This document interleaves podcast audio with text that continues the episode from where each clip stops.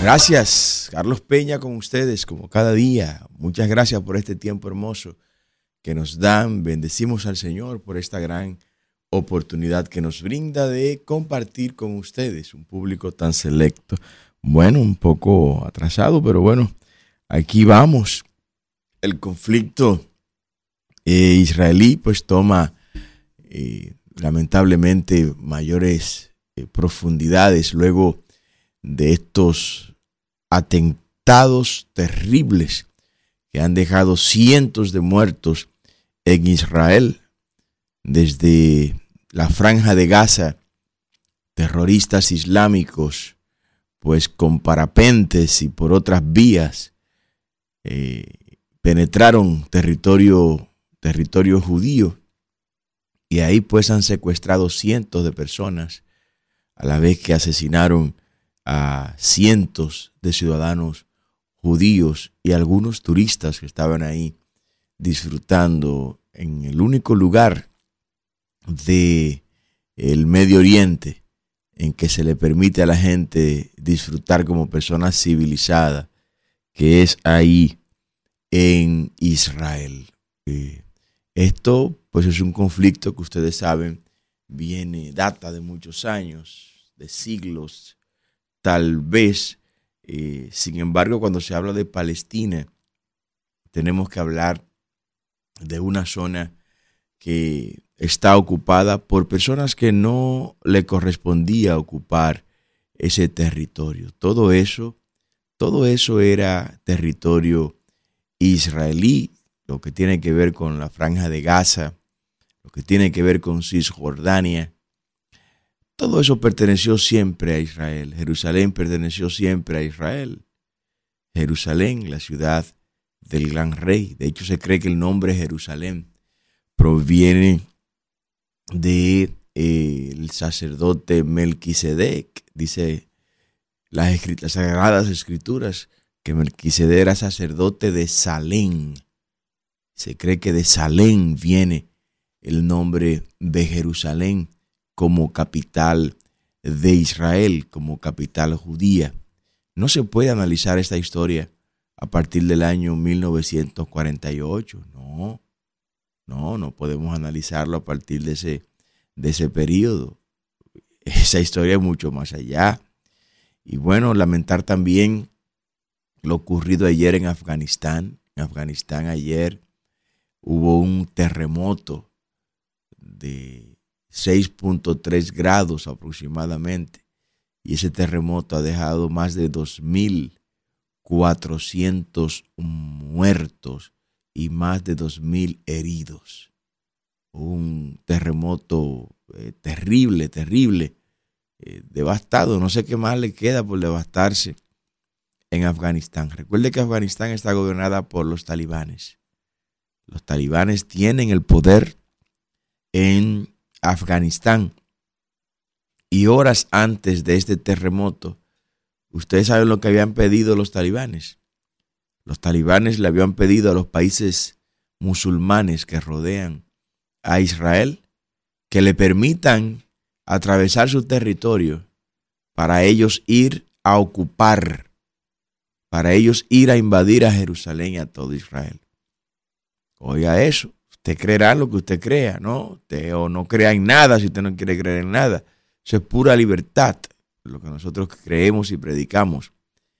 Horas antes de este terremoto, el gobierno talibán en Afganistán le había pedido a los países musulmanes que rodean a Israel que le permitan a ellos, a los talibanes, atravesar ese territorio para ir a invadir a Israel y ocupar Jerusalén. Bueno, ahora después de eso viene este terremoto. 2.400 personas muertas, lamentablemente. Creo que tendrán ya otras cosas en que ocuparse ellos en Afganistán y dejar a Israel y a Jerusalén tranquila. Yo les decía que no se puede analizar este conflicto a raíz de 1948. Eso es muy simple. Es un análisis muy simplista pretender usted reducir, volvamos aquí, Kelvin, reducir este, este, esta situación. Si podemos volver aquí, Kelvin, por favor. Eh, reducir esta, este conflicto a 1948. ¿Por qué cito 1948? Bueno, porque ahí fue cuando la ONU emitió la resolución con la cual se le entrega a Israel parte de lo que fue su territorio y se constituye nueva vez el Estado israelí. No es ahí. No es ahí que comienza la historia. No. Esa historia es, esa historia es muy vieja. Esa historia es muy vieja. No la historia entre palestinos y judíos. Porque Palestina, como Palestina, en términos reales, no existe. La palabra Palestina es una mala traducción de Filistea. Filistea, en textos eh, de siglos atrás, comenzó a traducirse Filistea como Palestina. O sea, que los palestinos ni son asiáticos, ni son descendientes de Abraham. ¿Por qué?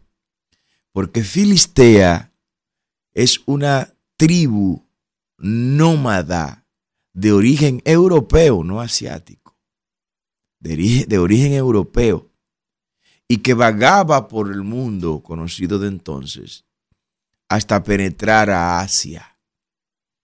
Y en Asia, pues llegó un momento en que abrazaron el Islam porque no eran, no eran árabes.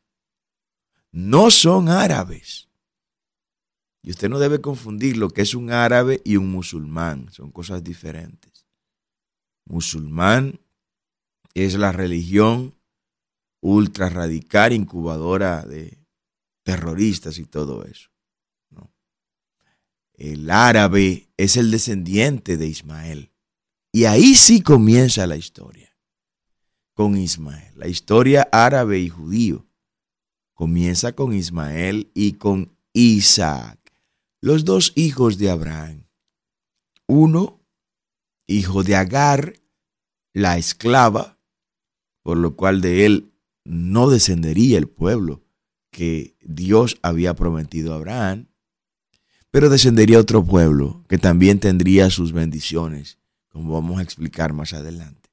Y el otro pueblo, el pueblo que descendería de Isaac, el pueblo de Israel. De Isaac nació Jacob, de Jacob las doce tribus de Israel, y de las doce tribus de Israel se conformó lo que es el pueblo, el pueblo judío. Pero para Ismael y Agar, su madre, también hubo promesas. Cuando nació Isaac, comenzó Isaac a crecer, empezaron a surgir los conflictos entre las dos eh, mujeres madres de los dos hijos del el gran patriarca Abraham. Y comenzaron a pelear por los espacios. Entonces llegó el momento en que Abraham tuvo que tomar decisiones. Y la decisión que había que tomar era echar a la esclava con su hijo Ismael y enviarlo a otros lugares. Y se le envió pero no se le envió con una mano adelante y una mano detrás, no. Se le envió con una promesa. ¿Y cuál era esa promesa? Que también de Ismael Dios iba a ser un pueblo grande. Y la cumplió esa promesa el Señor. Porque todos los árabes del mundo descienden de Ismael. Por lo cual también son descendientes de Abraham y no, no hubo conflictos mayores entre ellos hasta que en la era cristiana, a mediado de lo que llevamos de era cristiana, surge entonces el radicalismo islámico, surge la religión musulmana. Estamos hablando de tiempos antes de terminar el primer milenio con Mohammed, con Mahoma.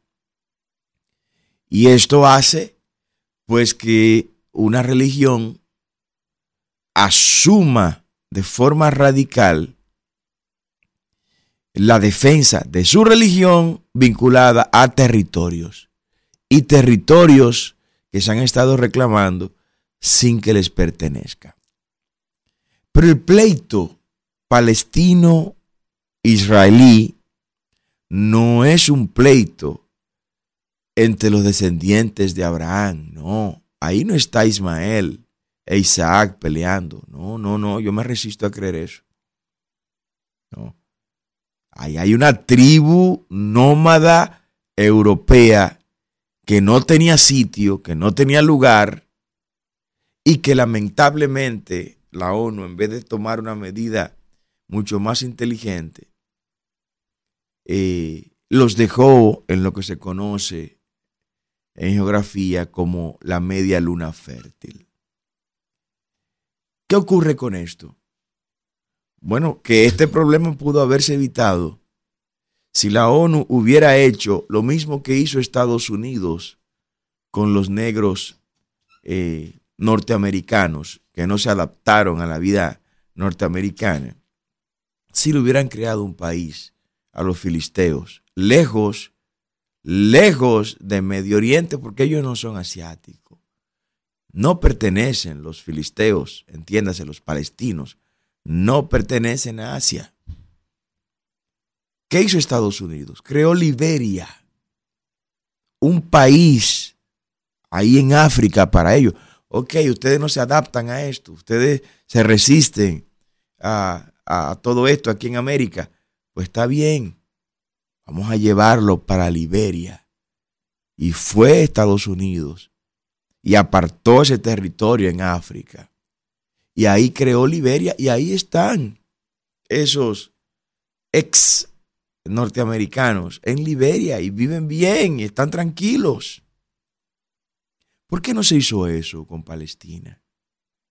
Y tomar esa gente, esos filisteos, y crearle un país por ahí y habérselo llevado para otro sitio y devolverle a Israel lo que a Israel le pertenece.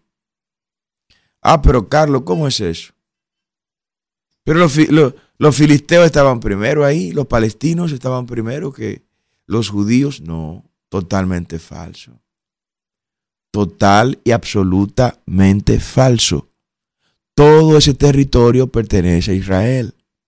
Absolutamente todo ese territorio pertenece a Israel. De hecho, ¿usted sabe lo que es Cisjordania hoy?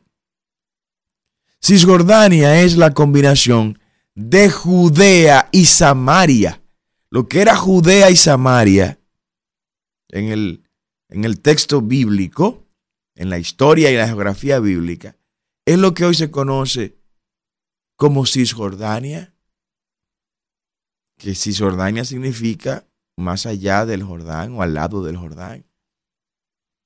Y el Jordán y los terrenos del Jordán, ¿de quiénes son? De Israel, toda la vida. Toda la vida desde que Abraham pisó ese lugar, que salió de Ur, de los caldeos, para entonces la metrópolis mundial, la capital del mundo conocido de entonces, era Ur de los caldeos. ¿Sí? ¿Qué ocurre con esto? Bueno, que esta, esta guerra entre filisteos y judíos no es nueva de ahora. No, no es nueva de ahora. Por eso es un análisis muy simplista pretender circunscribir lo que está ocurriendo al periodo transcurrido de 1948 a la fecha. No, eso es nada. Eso es nada comparado con lo que ha sido este, este conflicto.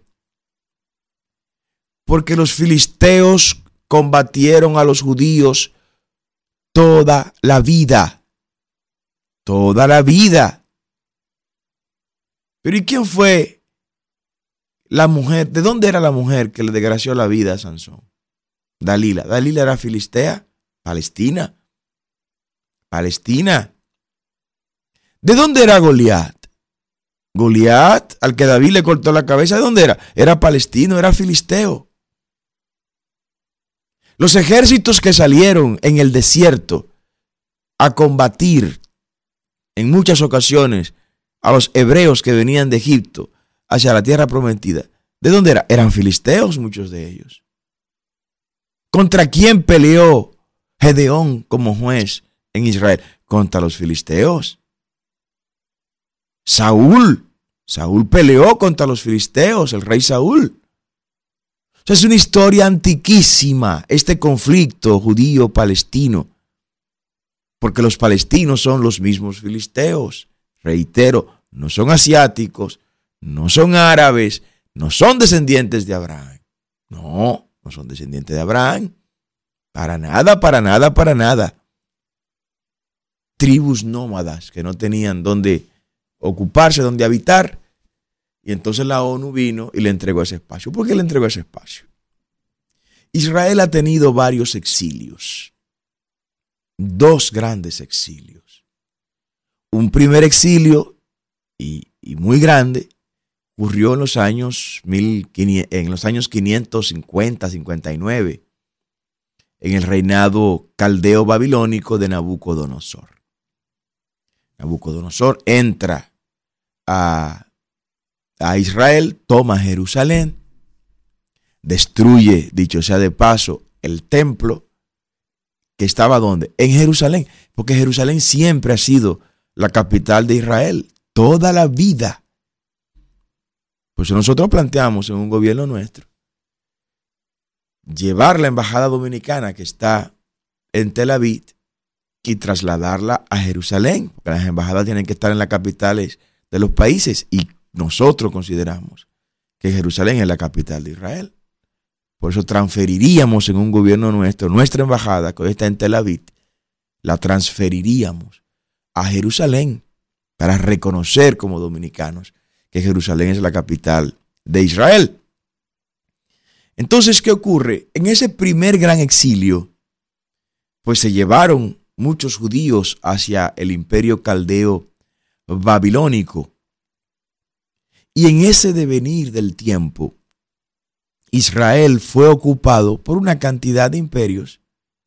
Después del imperio caldeo babilónico, pasó a tomar posesión de Israel el imperio medo-persa, con Ciro el Grande y Darío el Grande, tomaron todo lo que es Israel. Y cada imperio iba reduciendo el tamaño de Israel. Oiga bien de lo que estoy hablando.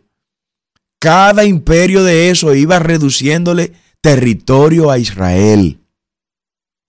Después vino el imperio greco-macedonio con Alejandro Magno. Domina Israel y le quita otro pedazo a Israel. Y va tomando pedacito tras pedacito. Después viene el imperio romano y hace de Israel varias provincias romanas. La provincia de Judea, la provincia de Samaria, la provincia de Galilea, pero también reduce el espacio geopolítico y geográfico de Israel. Luego de esto ocurre el segundo exilio, el segundo gran exilio judío. Le estoy diciendo eso porque usted no va a escuchar este análisis en ningún otro lugar con toda humildad. El segundo exilio judío vino en el año 70 después de Cristo, cuando el emperador Vespasiano pues envía a, a su hijo Tito Vespasiano para que se adueñe de Judea. Hubo una rebelión una rebelión ahí en, Judea, en Israel.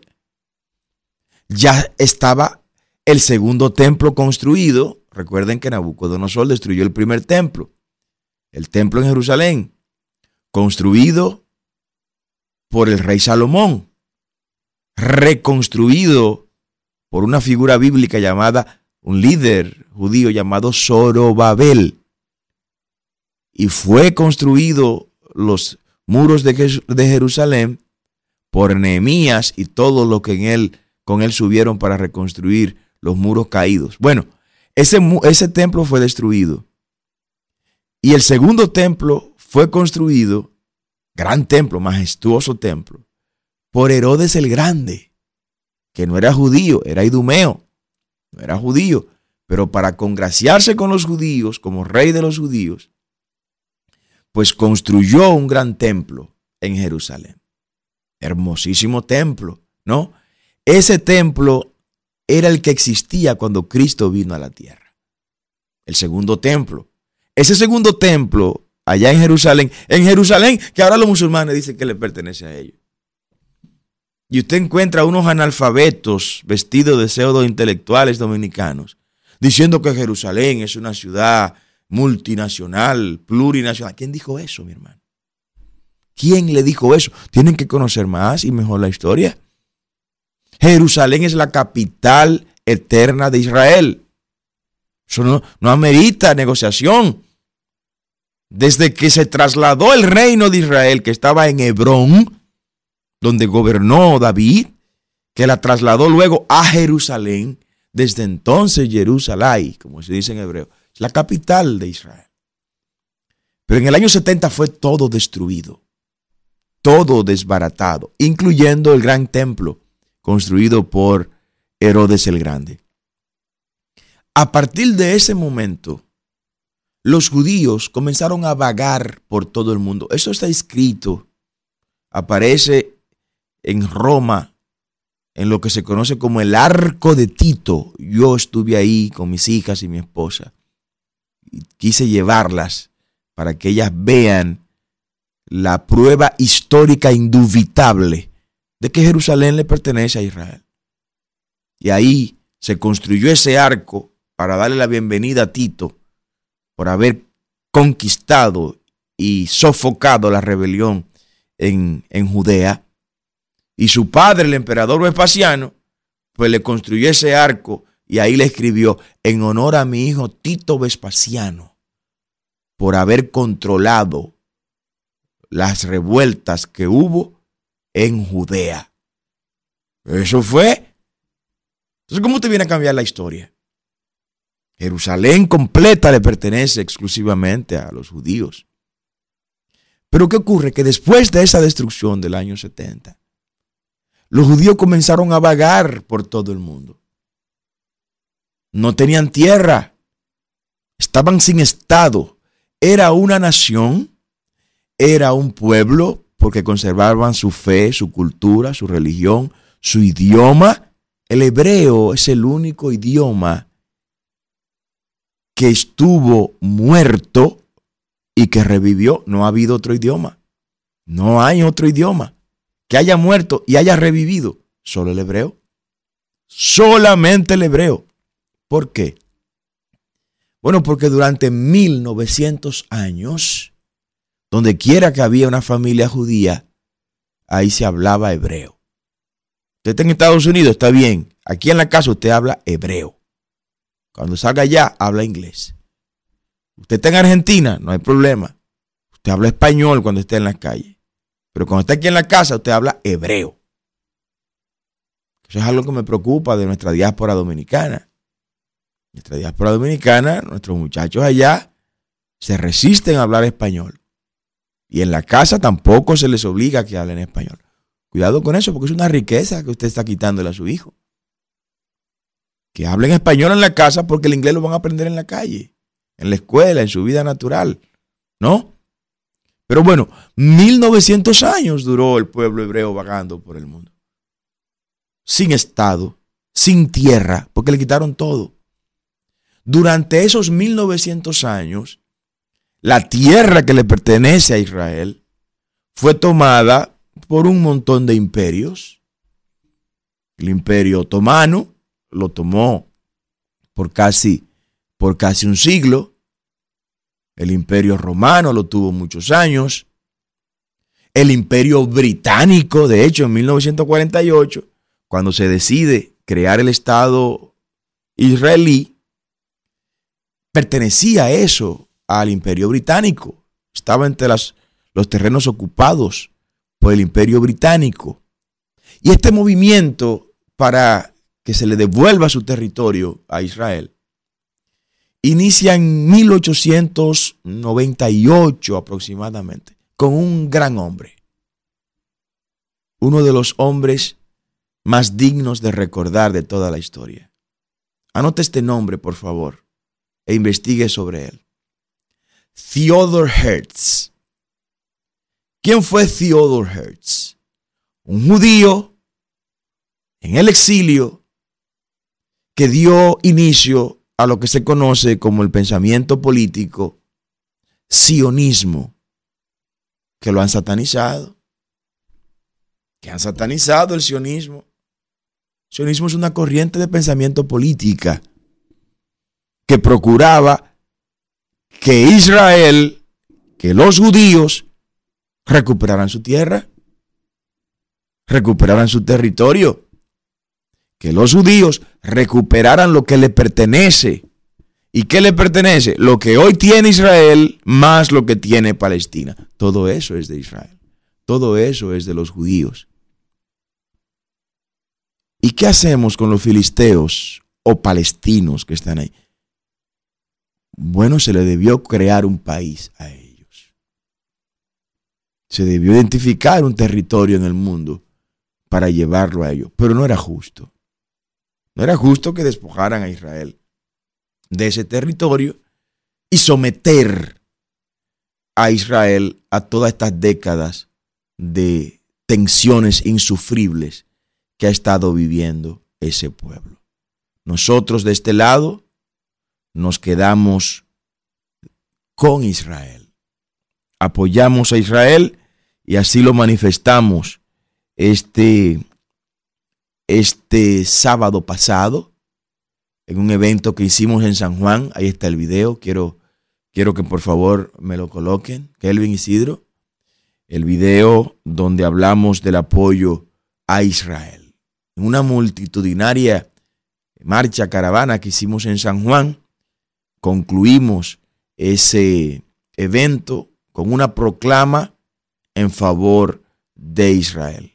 Cuando lo tengan listos, muchachos, ustedes me avisen con audio, vamos a escuchar ese trozo de ese discurso. Cuando lo tengan, pues ahí lo colocamos, gracias a la Embajada de Israel, que se hizo eco también de este evento. Adelante. nosotros queremos aprovechar esta multitudinaria marcha caravana que hemos hecho aquí en San Juan para alzar nuestra voz en favor Israel. Hoy desde San Juan mostramos nuestro apoyo y nuestra solidaridad al pueblo de Israel ante los ataques del islamismo terrorista que quiere desbaratar todo lo que vuela nuestra y principios judeo-cristianos. República Dominicana se mantiene del lado de Israel, porque Israel es el pueblo escogido por Dios para señal de todas las naciones.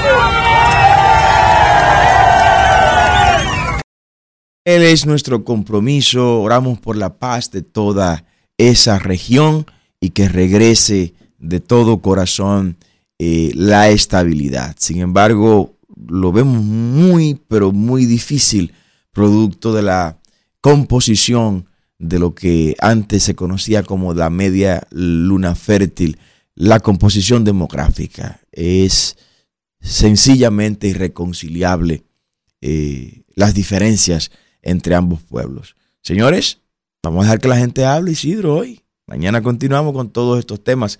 Adelante, llame usted.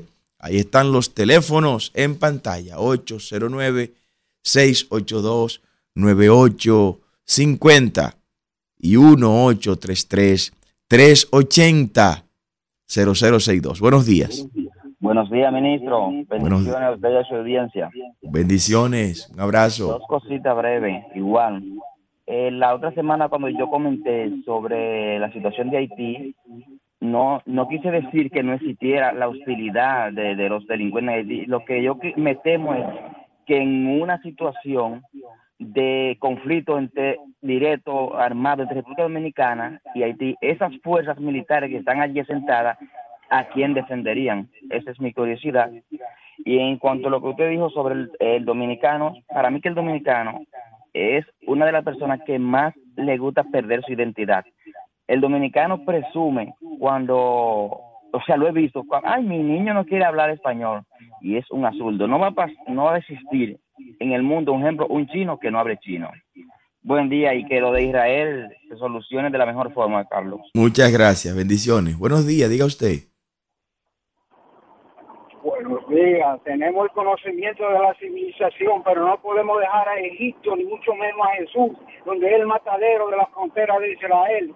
No podemos decir que la esclavitud no ha sido más que lo que empieza Egipto y tal vez ya la derrama de sangre que hemos tenido. No podemos decir que el golpe más grande se lo dio Hitler en la tiempo de Israel y ahora tenemos el hombre más reconocido donde se amarran todas las fieras, que es el Colón, que hoy es día de Colón en New York y, y se reconoce. Eso es lo que podemos tener de la nueva civilización y el español no nos vale nada porque la economía nos mata. Gracias, buenos días. Diga usted, buen día. Carlos, ¿cómo está usted? Un abrazo. Amén, Carlos. Sí, Nosotros, eh, el país está en ojo visor porque se dice que ese canal que están haciendo los haitianos, eh, Luis Abinader Corona tiene que ver algo por debajo, porque se dice que eso no es con finalidad de regar ninguna tierra en Haití, sino con la explotación de una mina de oro, la cual dicen que el presidente Luis Abinader Corona tiene parte. Yo en este presidente no creo, porque es que este presidente es mentiroso, el hombre más hablador que yo he podido ver, que ha surgido como gobierno aquí es este. Este gobierno, todo lo que habla es mentira. Mire, cuántos cientos de miles en préstamo y no ha hecho una obra. Vaya, arregla un ching aquí y dice y le inauguran, dice que fueron ellos. Esta gente ha acabado, se comieron el metro, el 911, la onza. Esta gente está destruyendo la República Dominicana y por y, y como premio le dan a la República Dominicana traicionarla a través de ese títere canciller, que ese hombre tiene que ser juzgado, tarde o temprano tiene que ser juzgado por la sociedad dominicana, ese canciller Álvarez. muchas Que Dios gracias. lo bendiga. Amén, buenos días. Diga usted, buen día. Sí, buen día, Carlos, desde Santiago. Un abrazo. Óyeme, esa situación de Israel es una manifestación más de lo que es el terrorismo, del terrorismo y que vaya nuestra condena a nivel personal, que soy dado a, por muchos años a estudiar y leer eh, todos los acontecimientos desde miles de años de esa zona que no vamos a comentar ahora. Pero Israel es un pueblo pacífico, un pueblo de desarrollo, de orden, y que incluso ha tratado de, ayudar a, Palestina, a Cisjordania y a toda esa parte. Y, el hecho que, que arremetieron el Hamas y el Cibolat eh, eh, contra civiles, eh, contra civiles, niños, familias enteras, viejos, ancianos, una gente que estaba en una fiesta, es un hecho atroz, Increíble. peor que, que, que lo que hizo Hitler en contra de, de Israel. Y nos deja a nosotros la lección de que esos grupos terroristas que actúan en Haití, que no son tan improvisados como la gente se crea, y hay, influen- eh, hay, hay influencia de, de, de grupos africanos que están organizados y asesorados por Irán y con una mentalidad eh, eh, ideológica. Y hechos así, el país debe estar alerta que pueden cometerse allá para terminar en Israel. No fueron nada más palestinos ni, ni de los Cisjordania. Ahí se, ya se ha comprobado que hay que hay gente de otros países, de África y de Irán, Así es, y, y- así y es. una situación que nos sirve de, de- de sentar en eh, fijarnos de lo que está sucediendo. Muchas gracias, Carlos. Gracias a usted. Mire, y esto que menciona sobre Haití y su vinculación con estos movimientos. En Haití hay 36 mezquitas, ¿eh? Hay 36 mezquitas en Haití. Y para que estos movimientos islámicos terroristas se incuben, tan solo basta que haya necesidades económicas como hay en Haití y que haya mezquitas como las que ya también hay en Haití. Buenos días. Buen- buenos días, don Carlos. Buen día. Juan, Ló- Juan López por acá. Un abrazo, Juan. ¿Por qué le da gracias al presidente hoy, Juan? Vamos a darle gracias al señor Abinader, porque gracias a Abinader ya yo no me monto en el metro, don Carlos, ¿no? ¿Cómo? No se sabe lo que va a pasar ahí en cualquier momento. Mejor no montarse ahí. Óyame, qué, per- qué problema este, Dios mío. Tanta confianza que había en el metro anteriormente. Diga usted, buenos días. Buenos días, Brito de las Américas. Brito, un abrazo. Gracias igual. Mire, maestro, siempre he hablado del régimen de consecuencias. Y quiero primero aclarar que por primera vez escucho hablar del grillo, el famoso grillo de, los, seis niños. Para que no vaya a pensar que, que soy parte interesado. Nunca había oído hablar de esa persona ni sé dónde vive. Pero yo me pregunto, él es el único culpable de los niños que aparecieron en la puerta del cementerio. Buena y el pregunta. hospital, y el hospital, y la, y la funeraria. ¿Qué pasa? Hoy van a cantar medida de cohesión el sol y los, y los demás. E- Eso se me parece a los hallazgos de narcotráfico, que nunca dicen el nombre de para dónde era que iba esos contenedores de droga que encontraron. Ah, no, no, que incautamos tantos kilos de droga en tal sitio. ¿Y para dónde iba? ¿Quién lo iba a recibir aquí? ¿Quién era el encargado de la recepción de esa droga? No, nunca aparece. Lo mismo ocurre con estos casos. Se quedan ahí en las ramitas. Alguien que a veces hasta lo negocia, ¿eh? No, no, no se crean. A veces hasta negocian eso, ¿no? Yo me voy a hacer cargo de eso, pero tú me garantizas tanto. Total, mi vida en la cárcel y fuera de la cárcel es la misma, dirían, dirían algunos. Miren, esto de Haití y las, eh, las 36 mezquitas, mezquitas. Yo subí un tweet que tiene cientos ya de miles de, de views y de reproducciones, donde hablábamos de eso y decíamos que esas mezquitas en Haití nosotros las cerraríamos. ¿Cómo? Algunos preguntaron, ah, pero usted va a invadir Haití. Otros preguntaron, ah, pero usted va a gobernar Haití también si llega a la presidencia. No sabemos lo que vamos a hacer. Honestamente, me pregunta ahora, ¿cómo lo vamos a hacer? No lo sabemos. Pero si yo me entero que hay terroristas en la casa de mi vecino, yo me voy a dormir tranquilo en mi casa. No, no. A esperar que el terrorista vaya a mi casa y me explote a mí.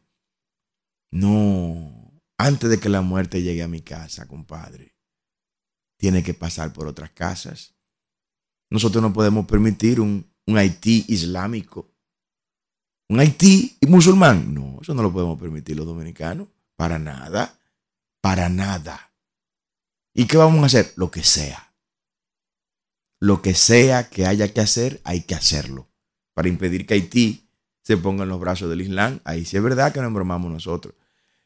Y miren, Isidro, yo no sé si tú has visto las últimas protestas que se hacen en Haití, que salen gente con turbantes, con las capuchas, con la vestimenta, el talit este y todo lo demás, los kippah y todo esto de los, de los musulmanes. Ustedes no se han fijado. Busquen las últimas pro- protestas en Haití. ¿Cómo salen la gente?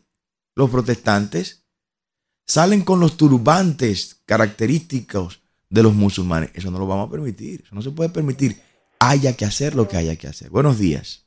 Buenos días, cuánto lamento, mucha felicidad y éxito. Usted pasó ayer por Herrera y, y entró a la galería de mi casa y le dio unos, unos volantes a, a mi esposo, pero no pude verlo, no pude salir. ¿Cómo va a ser?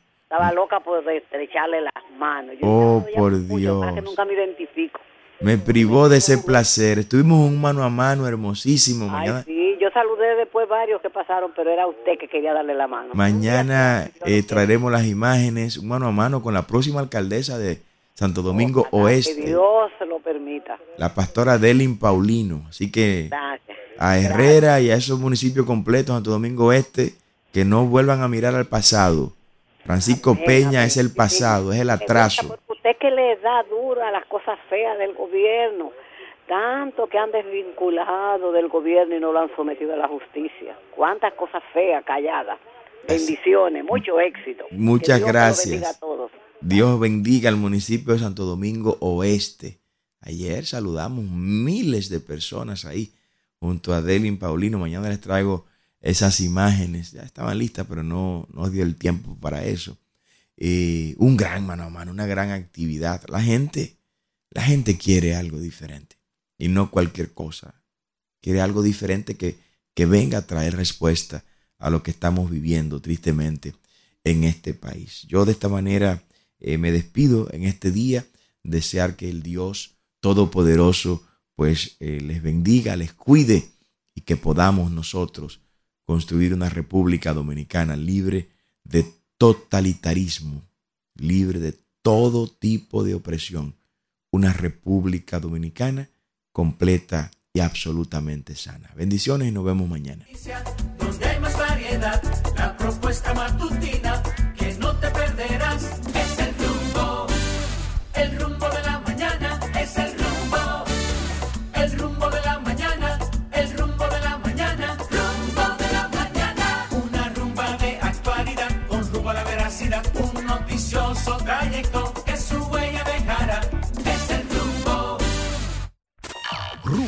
98.5, una emisora RCC Media.